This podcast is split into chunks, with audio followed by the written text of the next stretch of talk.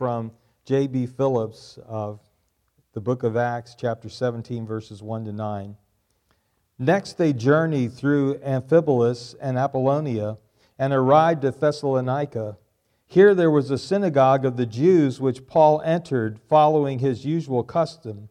On three Sabbath days he argued with them from the Scriptures, explaining and quoting passages to prove the necessity for the death of Christ and his rising again from the dead. This Jesus, whom I am proclaiming to you, he concluded, is God's Christ. Some of them were convinced and threw in their lot with Paul and Silas, and they were joined by a great many believing Greeks and a considerable number of influential women. But the Jews, in a, fu- a fury of jealousy, got hold of some of the unprincipled loungers of the marketplace, gathered a crowd together, and set the city in an uproar. Then they attacked Jason's house in an attempt to bring Paul and Silas out before the people. When they could not find them, they hustled Jason and some of the brothers before the civic authorities, shouting, These are the men who have turned the world upside down and have now come here, and Jason has taken them into his house. What is more, all these men act against the decrees of Caesar, saying that there is another king called Jesus. By these words, the Jews succeeded in alarming both the people and the authorities and they only released Jason and the others after binding uh, them over to keep the peace. Let's bow in prayer. Our Heavenly Father, we thank you for this passage of Scripture this morning, the challenges that it sets before us, the example that it sets before us of Paul and Silas and Luke and Timothy as they are undaunted by the challenges of presenting the gospel in a culture that rejected them and rejected their gospel. We thank you that through them we can learn how to share our faith with those around us. Through them we can know that we can have the courage to overcome all that comes our way. Through them we can know that we can do the most important thing you left us here to do and that is to spread the truth about your Son, Jesus Christ, with those around us. Thank you for this passage of Scripture. Open our minds to understand it, I pray. In Jesus' name, amen. How many of you are familiar with the name David Livingstone? Okay, a few of you are. David Livingstone, as uh, one uh, dictionary talked about him said was this uh, He was a Scottish Presbyterian explorer and missionary of Africa. He opened that continent to Christianity and civilization, a tireless worker able to inspire limitless enthusiasm in others. He died in Africa and was buried in Westminster Abbey. Now, what I particularly like about David Livingstone is he has some of the greatest challenges in the way of quotes for our Christian lives. He said this I am prepared to go anywhere so long as it is forward. I thought that was a great thing. I am prepared to go anywhere so long as it is forward. The reason that I find that uh, appropriate for our passage this morning is I think that Paul would have said that as well. I'm willing to go anywhere. I'm prepared to go anywhere. I'm ready to go anywhere so long as it's forward. Turning back never occurred to Paul either. Despite persecution, he went forward. And he did, he did it by faith. You would think that all that had happened to Paul would dampen his enthusiasm all that had happened to him and Silas and Timothy and Luke would slow him down, but it didn't, as one writer said, it didn't slow him down one bit. By the way, another quote that I really like of Livingstone, I do, I just want to share it. It's not uh, apropos to our sermon, but he said this. He was told that there would be some men who would come and help him uh, there in Africa if they could find a good road to come. And he said this If you have men who will only come if they know there's a good road, I don't want them.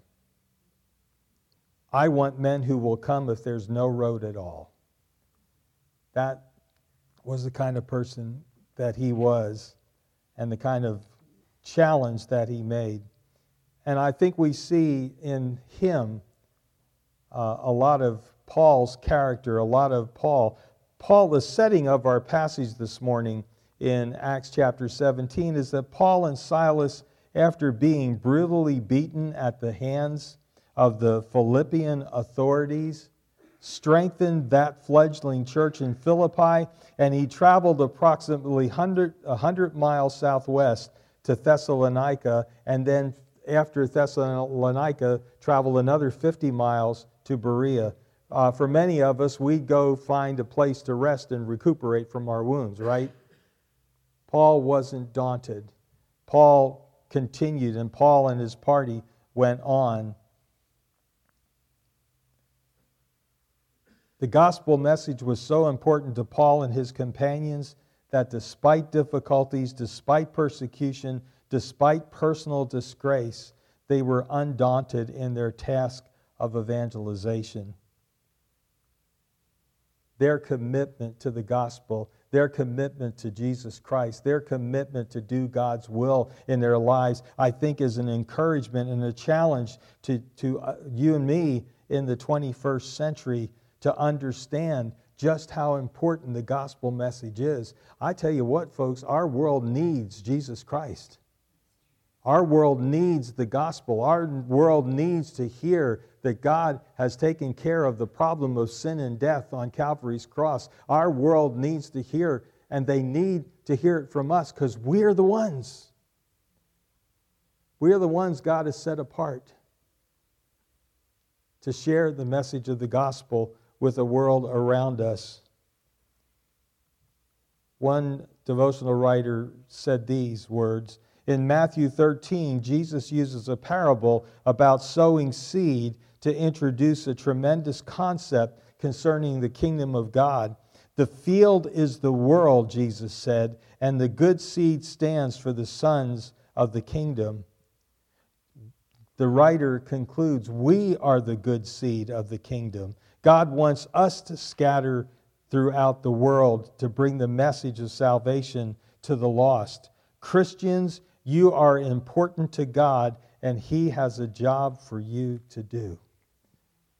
And we have an example in Paul, an example in Silas, an example in, Mar- in uh, uh, Timothy, an example in Luke of that very thing. Nothing stopped them. Nothing stopped them. No matter what they encountered, they kept going forward. They didn't turn back, they didn't stop they kept going forward. And that's what we're going to see. Well, verse 1 of chapter 17 when they had passed through Amphipolis and Apollonia, uh, apparently these were, were two cities uh, that, uh, for whatever reason, Paul decided not to stop at. Perhaps they did not have a Jewish synagogue. Remember, it was Paul's practice to go into, first of all, to go into important cities and uh, stop there, go into a Jewish synagogue, and there present the truth about Jesus Christ the fact that he is God's Messiah and he has come and he has taken care of the sin problem. And that was Paul's normal uh, uh, way that he went forward. Well, apparently, uh, either they, they were too small, these two places, Amphipolis and Apollonia, because Paul passed through them and uh, went right to Thessalonica, which was a major city in that day. It was a city of probably 200,000 people. By the way, I think we see something else about Paul's pattern. Not only did he go into uh, synagogues when he went into a city, but he usually went to major cities. Then he would establish a church in that major city, and he would his expectation was that church would reach out to the cities around. So, therefore, he didn't need to go to every little city he went through to share the gospel because his pattern was to establish a church in a major city, usually on a major roadway, as Thessalonica was. Thessalonica was on the, the uh, uh, Egnatian Way, I think it is called, the Via Egnatia, uh, which was a highway. It was primarily a military highway. Uh, it was used also by uh, uh, those who would take their goods from one place to another.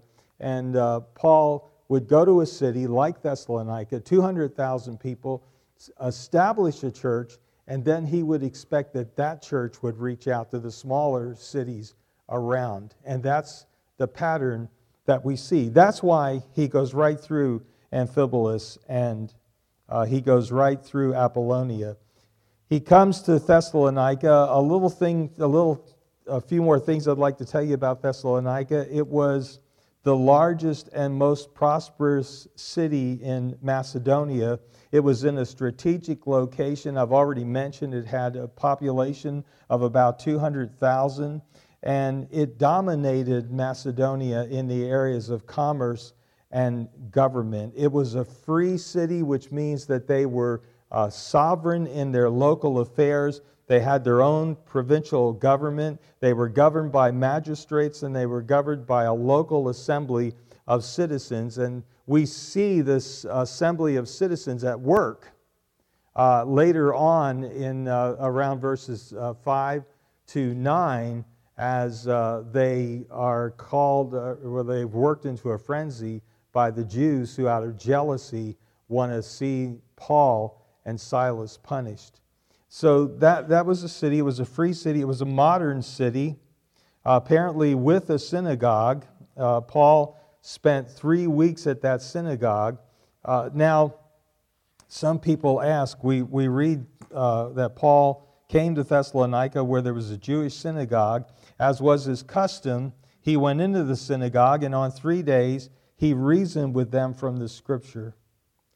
So there are some who believe, well, Paul was only in the city three weeks because it only talks about these three days that he went and uh, to the synagogue and presented Jesus Christ as their Messiah. However, it's probable that he was there longer than three weeks, much longer than three weeks. And we believe that for several reasons.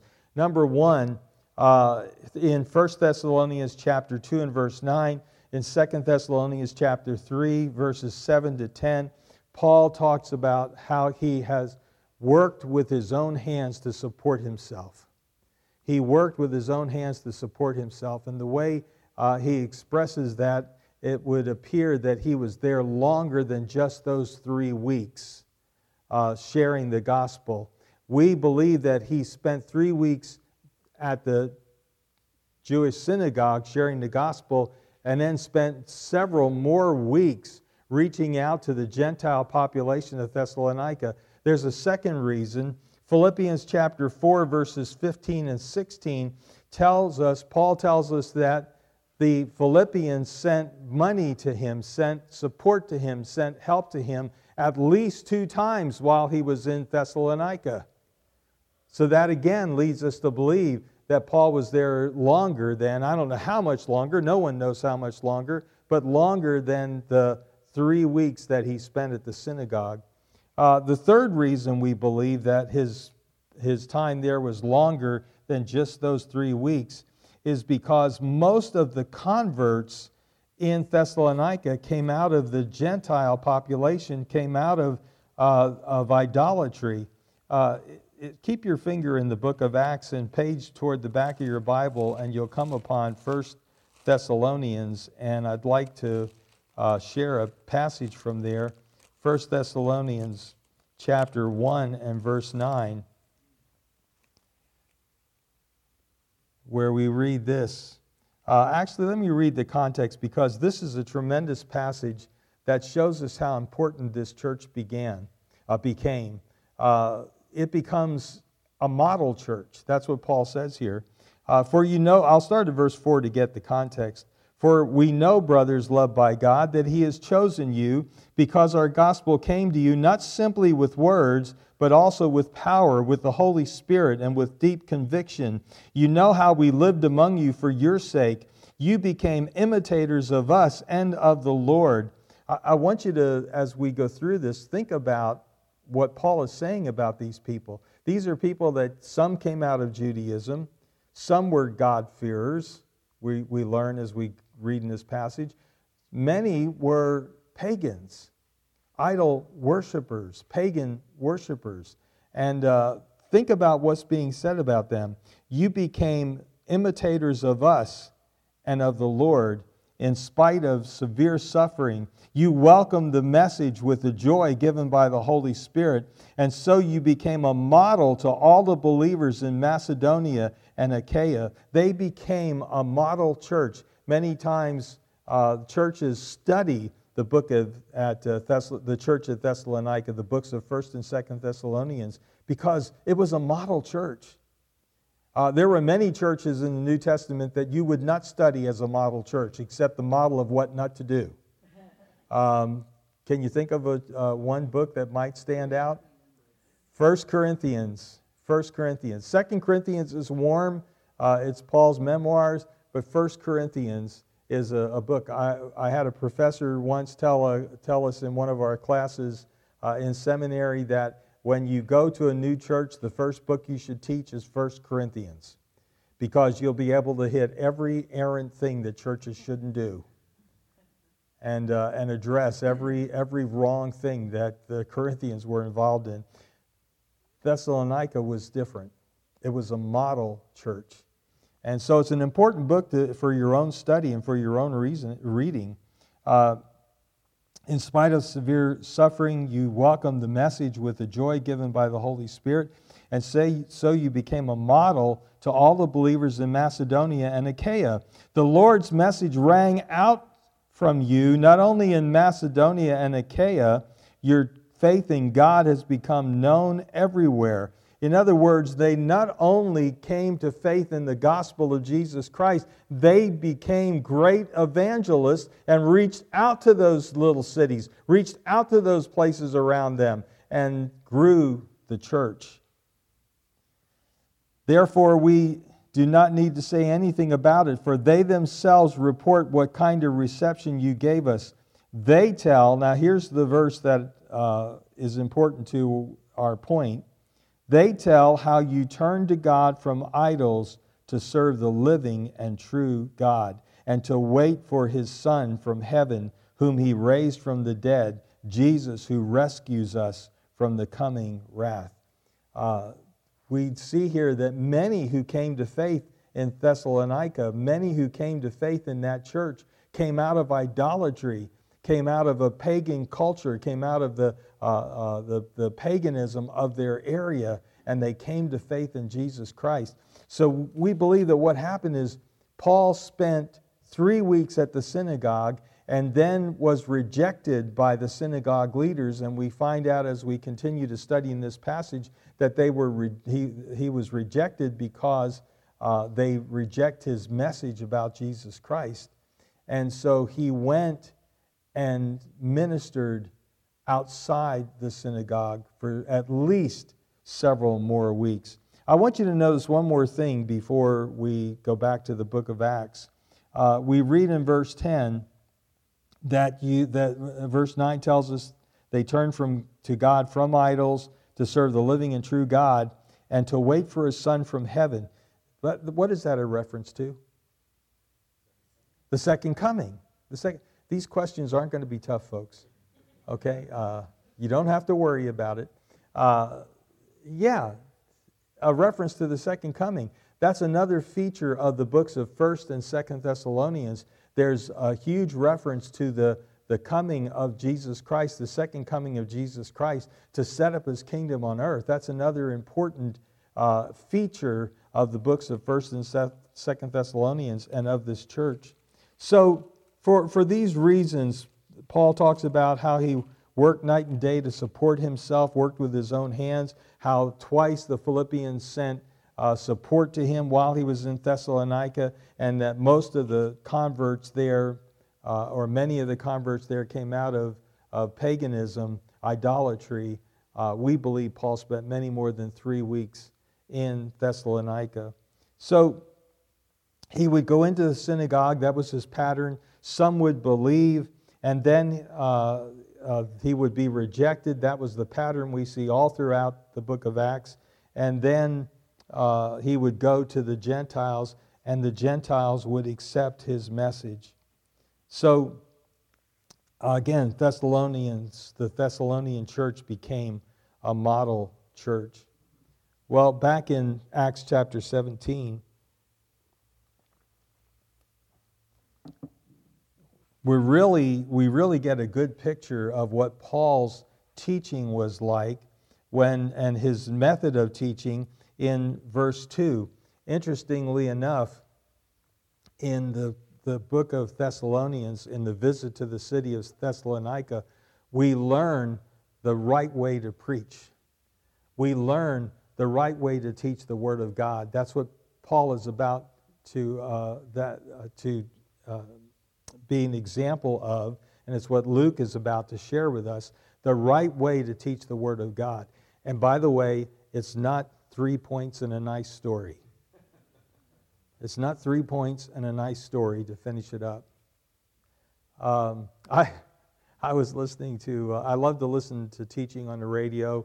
Um, I sometimes listen to music, but if there's a good teacher on, I want to listen to that. And I was listening to somebody, and I didn't know who it was. And I'm not going to tell you who it was, but uh, I, I, was listening and I liked what he was saying. I was really into it. I was really enjoying it. I didn't want to get to my destination too soon because I wanted to hear what he had to say. And uh, but uh, still, I'm struggling. I'm trying to think, who is that? I, I, I don't quite recognize that name. And then uh, uh, he's, he was a, a famous preacher, it turns out, but I immediately knew where he came from when, after he made these marvelous points, he had a nice emotional story to bring it all together at the end. That's not what Paul says preaching is supposed to be. That's not what teaching is supposed to be. And, uh, uh, and you know, that me, me criticizing this person is like a flea, you know. I'm a flea compared to him. But nonetheless, preaching isn't three points and an emotional story. Uh, we, we get a good picture of what preaching is here, what teaching is here in Acts chapter 17. As was his custom, verse 2, Paul went into the synagogue, and on three Sabbath days he reasoned with them from the scriptures, explaining and proving. So we have three important words here. He reasoned with them, explained to them and proved to them that the Christ had to suffer and rise from the dead. See, the Jews couldn't understand. They didn't know how the Messiah could be both a conquering king as well as a suffering servant. They could not put those together. Both pictures of the Messiah are there in the Old Testament, but the Jews had difficulty in understanding. And as you and I might do, they chose the conquering king, right? That's the one we want to be attached to the conquering king. Uh, but, but no, he's a suffering servant. Uh, yeah, yeah, we don't want to hear about the suffering servant stuff. We just want to hear about the conquering king. And they, they couldn't put it together, they couldn't understand. So, what Paul did was he reasoned with them, he explained to them, he proved to them from the scripture that the Christ had to suffer and rise from the dead this Jesus I am proclaiming to you is the Christ, he said. Well, the method of teaching that Paul used was to reason with them. That means to argue with them. That's the way J.B. Phillips uh, translated it. They argued back and forth. It was a, a dialogue uh, between Paul and between these people he was teaching, and there was a dialogue. They would raise a question, Paul would answer the question. They would raise another question, Paul would answer that question. And so he, he reasoned with, with them. They would exchange questions, even to the point of argument. Then, secondly, he explained to them. Uh, ex- the word explained in Greek means to appeal to reason on the basis of the facts of Scripture. That is, he would show them that this was reasonable. He would open the Word of God teach them the scripture and show that it was reasonable to believe that Jesus was the Messiah. It was reasonable to understand that the Messiah could be both a conquering king and a suffering servant. It was reasonable to believe those things. So Paul uh, reasoned with them, he explained to them uh, how this could be. And thirdly, the third thing we see in this passage is that he proved that the Christ had to suffer and rise from the dead. Proving is literally in Greek setting alongside. The word translated proving in Greek means to set alongside. What was Paul doing?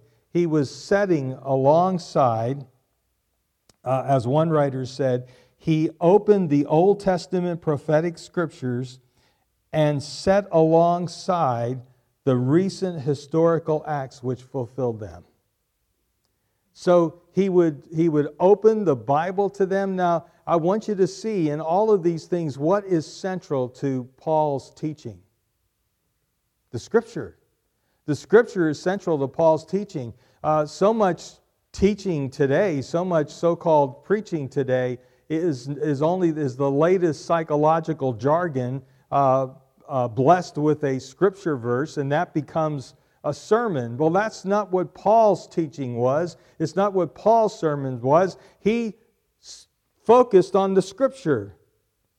And he would take Old Testament scripture and then he would show how the events that had happened to Jesus Christ, the events in Jesus Christ, fulfilled that scripture. And so he reasoned with them, that is, they exchanged questions and answers. He explained to them, showed it was reasonable. It was reasonable to accept what the scripture said. And then he would prove to them, that is, setting alongside the Old Testament prophetic scripture and setting alongside that prophetic scripture the recent history which fulfilled them. One writer said this it was essentially an exposition of the scriptures, which, after all has been said, is the most valuable form of preaching in the present day. Paul's preaching was an exposition of scripture, not human ideas, not human thoughts, not the latest human teaching. Paul's teaching was focused on, based on, leading out from the scriptures, the truth of God, and sharing them in a way that showed that they were reasonable to believe. That was Paul's method. Two words will help us to understand Paul's teaching, I think, apart from the three we've already seen in the text. One is exposition, the other is exegesis.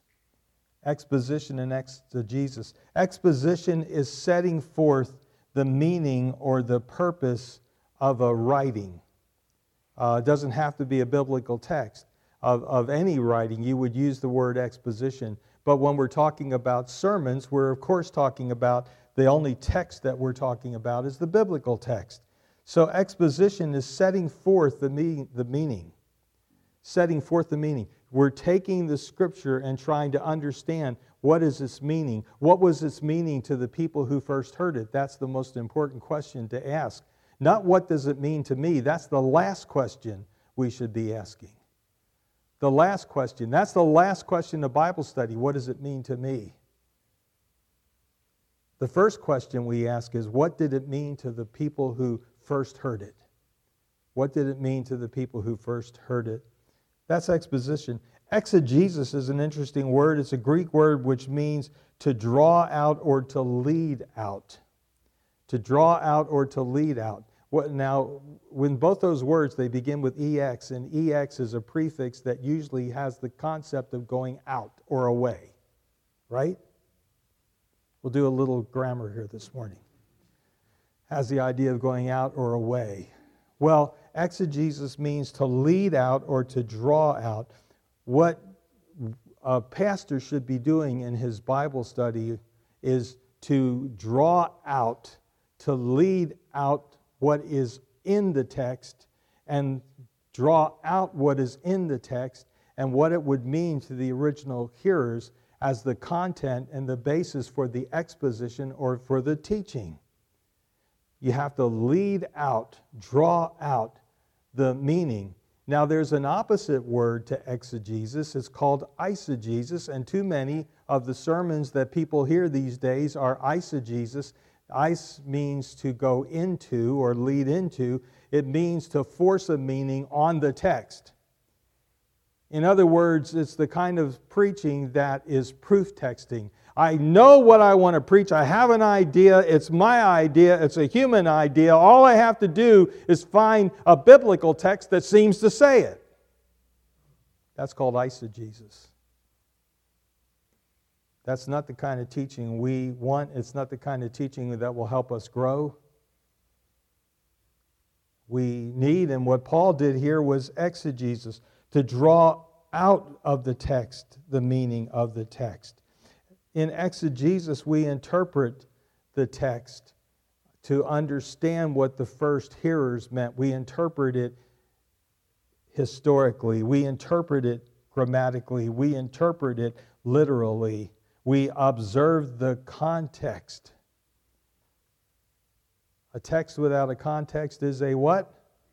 Pretext a pretext. We're going to get about eight or nine rules next week when we when we visit Berea. That's a neat place. You ever been to Berea? No, I'm just. The only place I've been to Berea is on the pages of this book. But they were really neat people. They they uh, would listen to Paul by day and and uh, study the Word of God by night to see if what Paul said was true. Uh, we'll get into that next week. We'll get some other rules for interpreting Scripture, I think will help every one of us. Every one of us.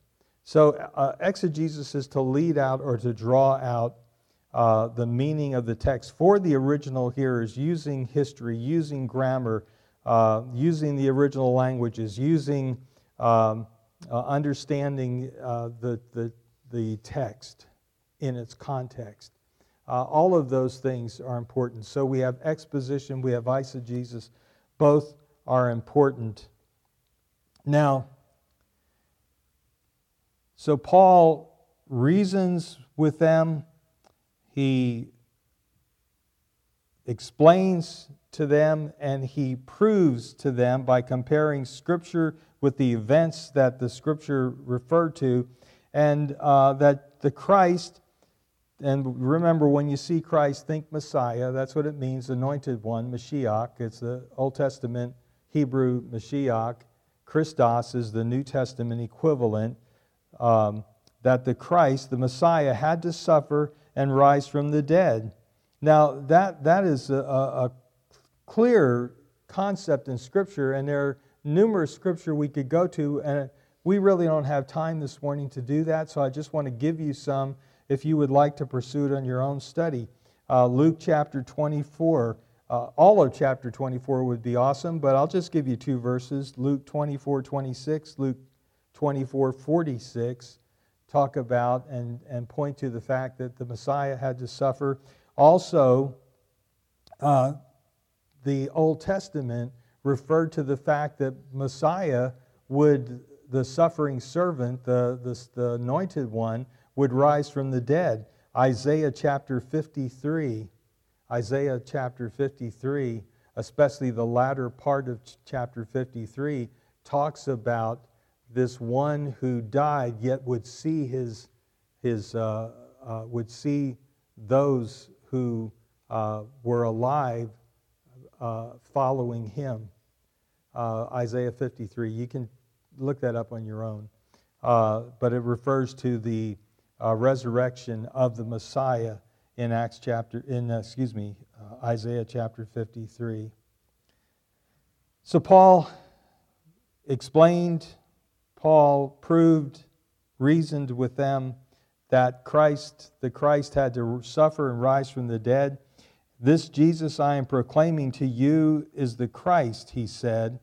Some of the Jews were persuaded and joined Paul and Silas as did a large number of God fearing Greeks and not a few prominent women.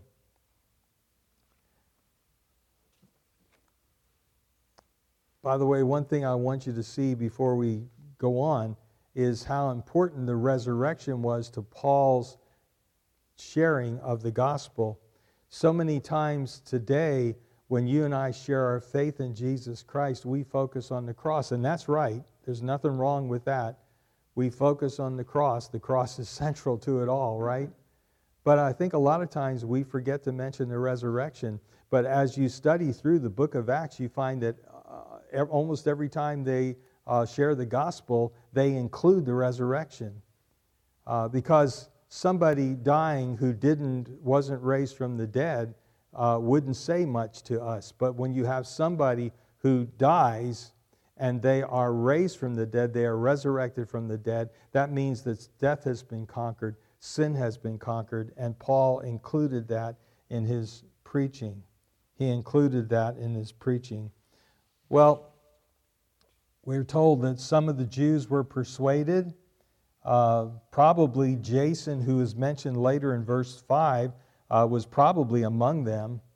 Uh, Jason is Greek for Joshua, and so Jason was, was probably among that number that came to faith. Uh, a large number of God fearing Greeks, those, those are the ones who did not go all the way, those were proselytes, but they didn't go all the way to becoming Jews, to, to uh, being circumcised, to becoming uh, coming under the law uh, but they were known as God-fearers. Well, a large number of them came to faith. And then prominent women. Now, wives were uh, and women were very important in the scripture. And uh, when a, a, a wife, a woman, would come to faith, she would take that faith into her family.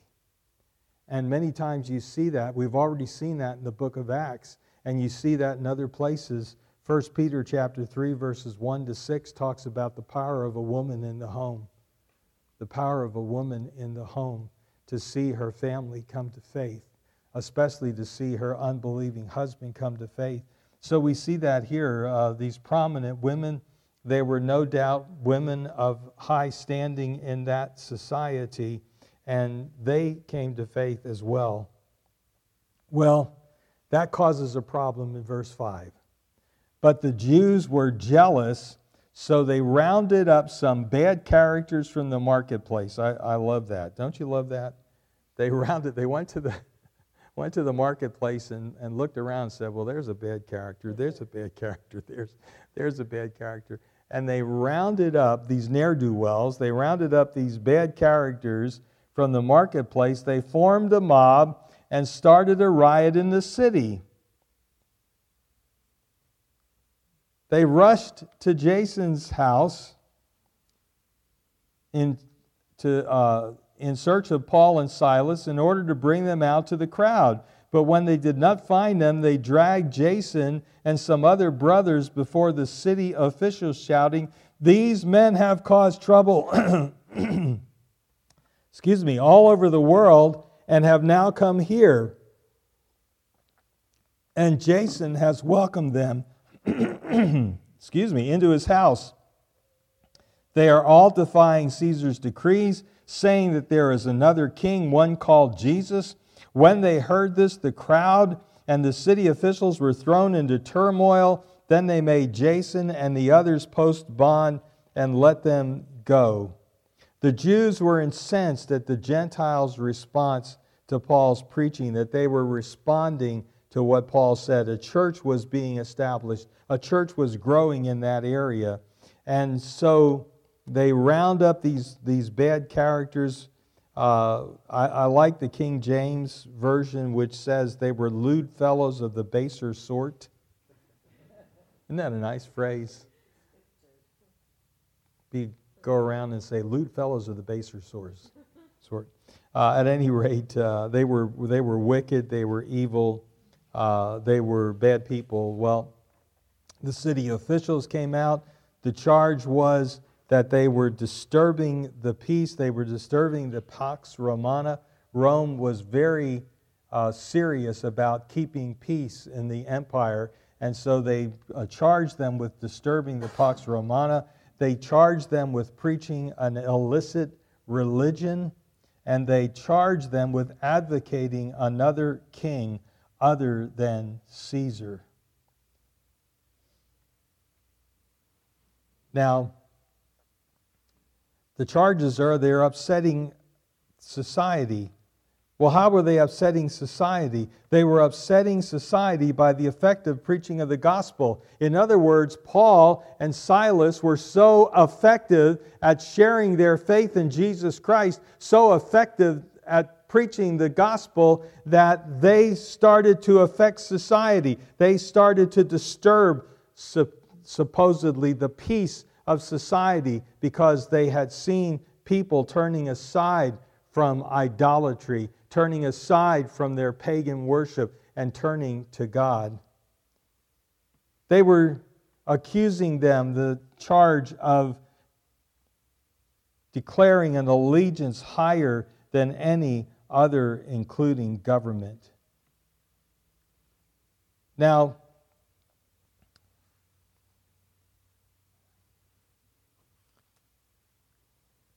They are accused of causing trouble all over the world. Causing trouble all over the world. In a sense, there was truth to that. In a sense, there was truth to that. Not in the sense that they were being charged, not in the sense that they were being charged, but there was truth to that in that when Jesus Christ comes into a life, he changes that life from the inside out. So people were being changed. People who once participated in idolatry, people who once participated in false worship, people who once gave their money to the wrong kind of things and wrong kind of causes, as we're going to see in other places in the book of Acts. These people's lives were changed. Well, in that sense, they were causing trouble uh, around the world because when a person came to faith in Jesus Christ, what would happen? Their lives would change, their principles would change, the pattern of their life would change. They would no longer participate in the things in their society that were wrong, and that would cause a problem in society. You're not locking step with us. You're not accepting the horrific things that our society believes, which the Bible calls what? Sin. We're still facing that today. We're still facing that today. People want us to call sin okay. They want us to call sin okay. But Jesus has changed us. Jesus changes people from the inside out. When people change, by the way, the second thing that happens is society's values are challenged. Because Jesus' values, as one writer said, conflict with society's values. We're facing that right now as we never have before, folks. We are in thank God so far, a non shooting civil war in America.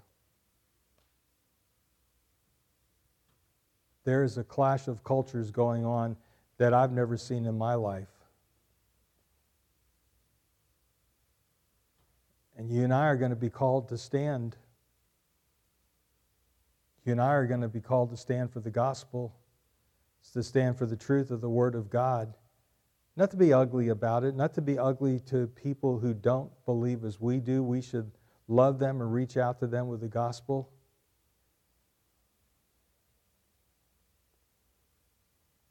But society's values are challenged when a person comes to faith in Jesus Christ.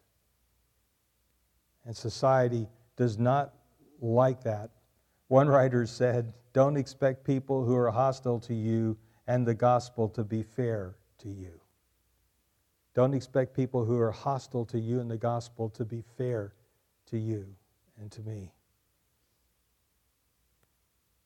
How have they caused trouble all around the world? Well, Jesus pe- changes people from the inside out.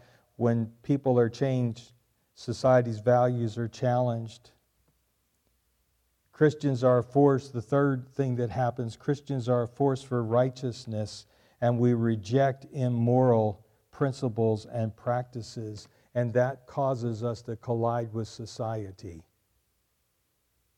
that causes us to collide with society. Now, folks, there's a way around it, and that is to be a stealth Christian and be worth nothing to, for the sake of the gospel. That's possible. We could do that. We could hide.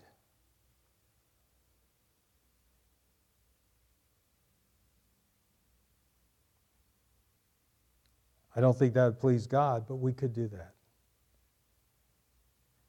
Paul didn't hide. Silas didn't hide. Timothy didn't hide. Mark, uh, excuse me, Luke. I keep wanting to call him Mark. Uh, Luke didn't hide.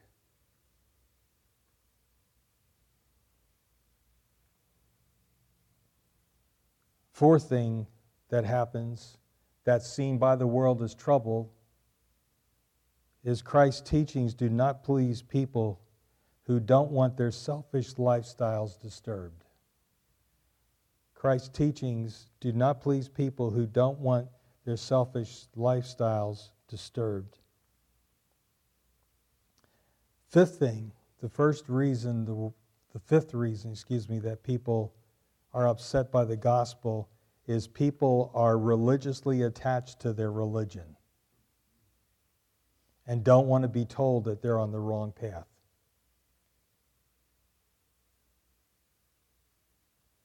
William Barclay said when Christianity really goes into action, it must cause a revolution both in the life of the individual and in the life of society.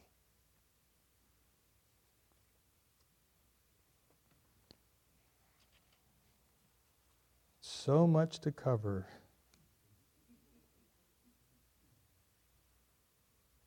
Another writer said when Christianity penetrated that old Roman Empire, it was a revolution. It had a tremendous effect.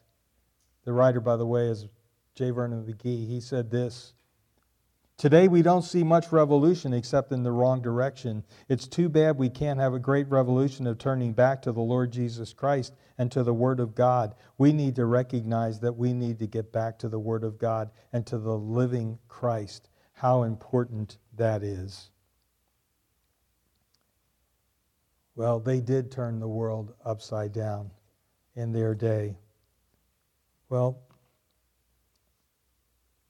they were made to put up a peace bond, put up money.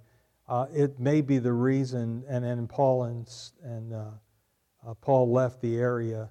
It may be the reason that Paul later said he couldn't visit Thessalonica. He said, I wanted to go to Thessalonica, but I couldn't go. It may be this very reason, this peace bond that Jason had to put up uh, that, that they would lose if Paul came back to the area. One last thing I want to deal with. There's, there's so much more to deal with here, but Paul had an emphasis on the future return of Christ.